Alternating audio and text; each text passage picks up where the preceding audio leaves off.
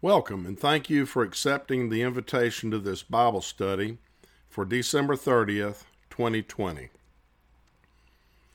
As we all reflect back on this past year, I am certain we could all come up with a wheelbarrow full of negatives and lows. Everyone's negatives and lows are going to be very different.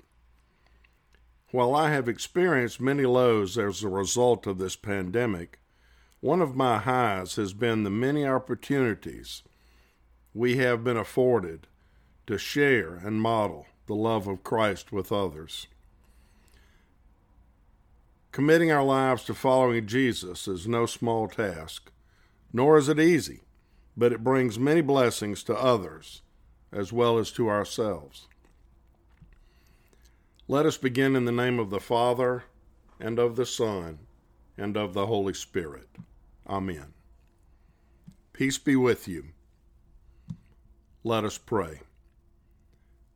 Dear Lord, you are our Creator and our Protector in times of need. Many of us have gone through times of need in this last year, and we thank you for your Son Jesus, who has invited us to follow him. You have blessed us with the ears to listen and hearts to surrender and follow Him.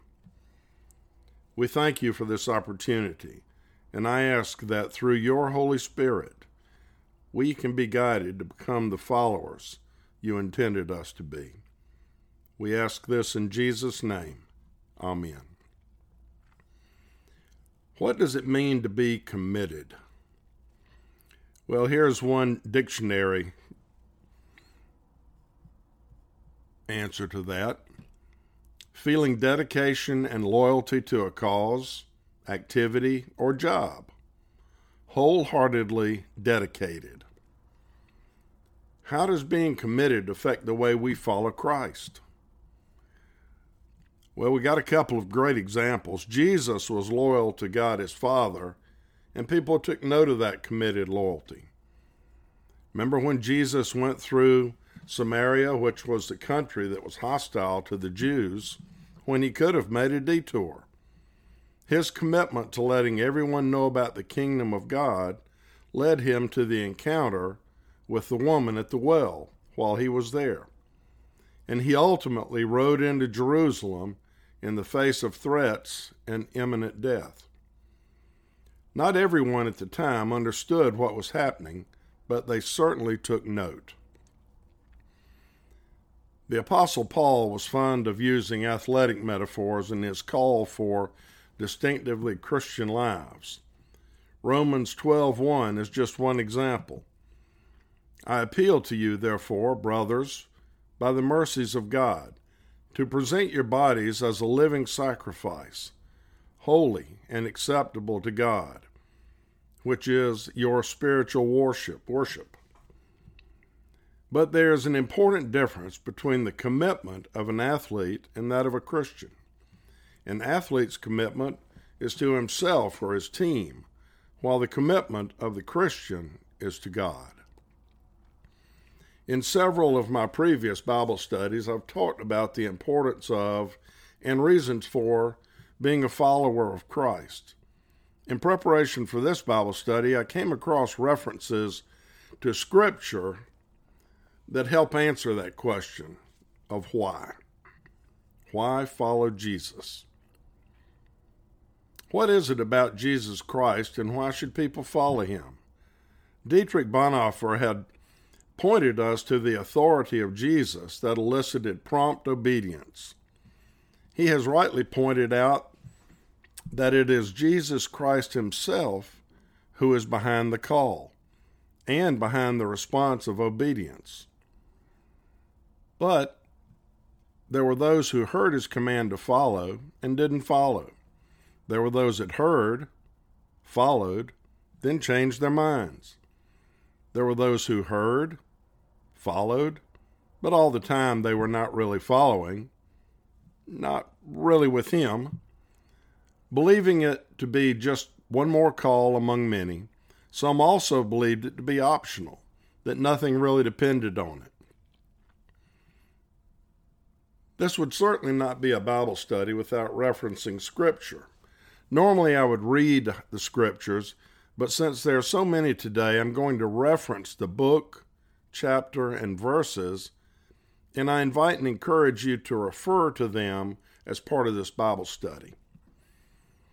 We look to Scripture to find answers and to deepen our relationship with Jesus.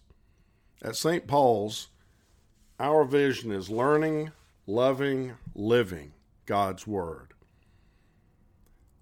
Today's recommended Bible reading in the Taking Faith Home bulletin insert was in the book of Jude. Actually, it was the whole book, but it was just two chapters long. I would recommend this as an additional reading if you want to expand this Bible study.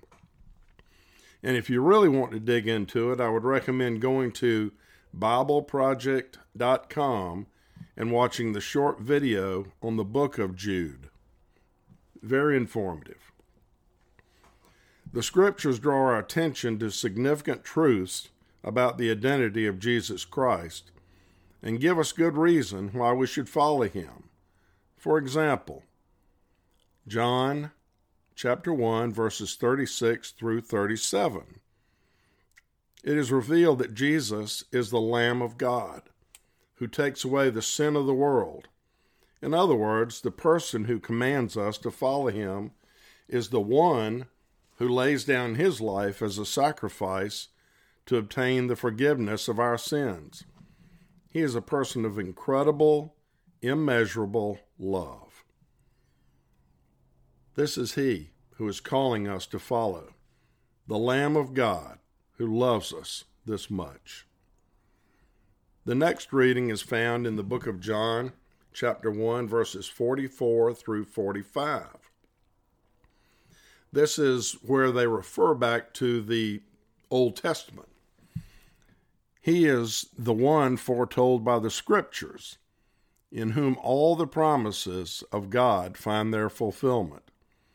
He is the one anticipated right through the Old Testament, from the first promise of salvation in Genesis chapter 3 verse 15 to the last warning of the second coming in Malachi chapter 4 verse 5. He is the one of whom the law and prophets speak, both in word and in symbol, and to whom the Psalms and prophets look forward with eager anticipation. After centuries of promise and prediction, the one in and through whom God will work his eternal purpose has come. This is he who commands us to follow him. The next two readings are found in the book of Matthew. The first one is in Matthew chapter 4 verse 18. Second one is Matthew chapter 19, verses 16 through 23. He will make us fishers of men. He incorporates us into the saving work of His kingdom. We are not called, invited, commanded to a pointless, meaningless inactivity. He does not call us to follow Him simply for His own sake. This Christ who commands us involves us in the work of the kingdom, of which he makes us members.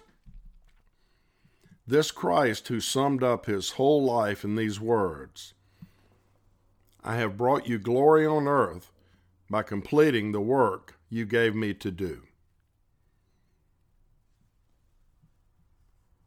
The next reading is found in the book of John, chapter 6 verses 66 through 71.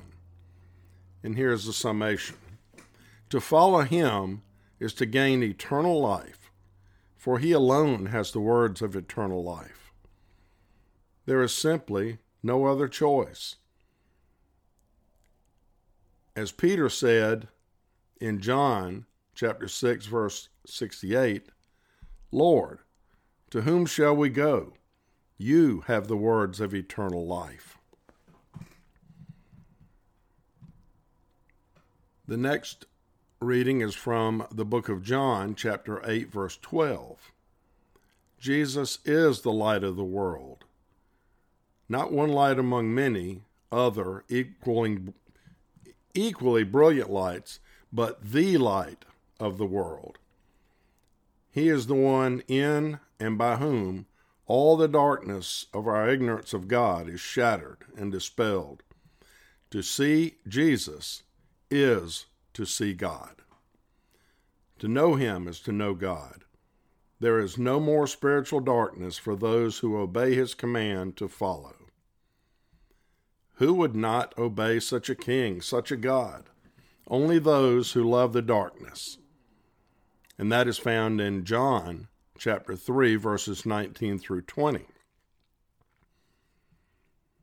The next example is that of the Good Shepherd. And that account can be found in the book of John, chapter 10, verse 4, as well as John chapter 10, verse 27. He is the Good Shepherd who knows us, and whose voice we recognize. The image of the Good Shepherd teaches us of the infinite and immeasurable love of the one who commands us to follow him. Nowhere else will we find such love. Nowhere else will we find such compassion. Nowhere else will we find such sacrifice. Only here, in this one who commands our allegiance. Those who follow him, knowing his voice, will follow him forever. They will never be snatched out of the hand for he, the Good Shepherd, keeps them safe, even through the valley of death. The next reference to Scripture is John chapter 12, verse 26. To follow him is to be with him forever. It is not a temporary allegiance. He does not call us to a one off event. He does not call us to a short term commitment after we can return, after which we can return to our own lives and our own agenda. He invites us, he commands us to an eternal destiny, to an endless relationship with himself. This is his plan for us. This is his gift to us, that we will be with him forever. And it is here in this purpose for which he called us into his kingdom that we understand that this call and this command is a recall. It's a recall to that original relationship and purpose for which God created us. Read Genesis chapter 1, verses 26 through 27. In commanding us to follow him, Jesus is commanding us to turn back to God. By this call, by this command, he invites us to be what God intended us to be people who image him, people in whom his glory is seen, people through whom his name is made known. And as we contemplate this, we realize that all the other purposes listed above were also a command to return to this unimpeded relationship with God for which He, he created us, in which we trust Him fully, in which we rest in the knowledge of his love, in which there is no darkness, and to which there is no end. All of this teaches us why we should follow Jesus and not another.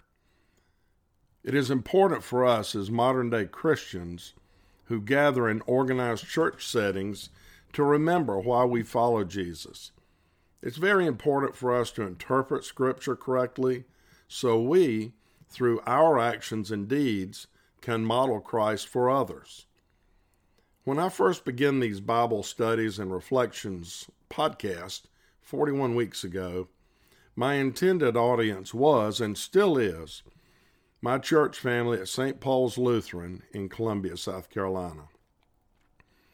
Because I love Jesus and I love sharing God's Word with others. My distribution list has grown beyond my church family to include my immediate and extended family, a group of a dozen high school classmates that have served as support for a terminally ill friend, a group of college friends, a group of Laurel's friends that meet socially for Bunko, a very special family group, as well as a number of individuals. Let's face it, speaking with others about our faith is not always easy. Sadly, it can even be like a liability at times.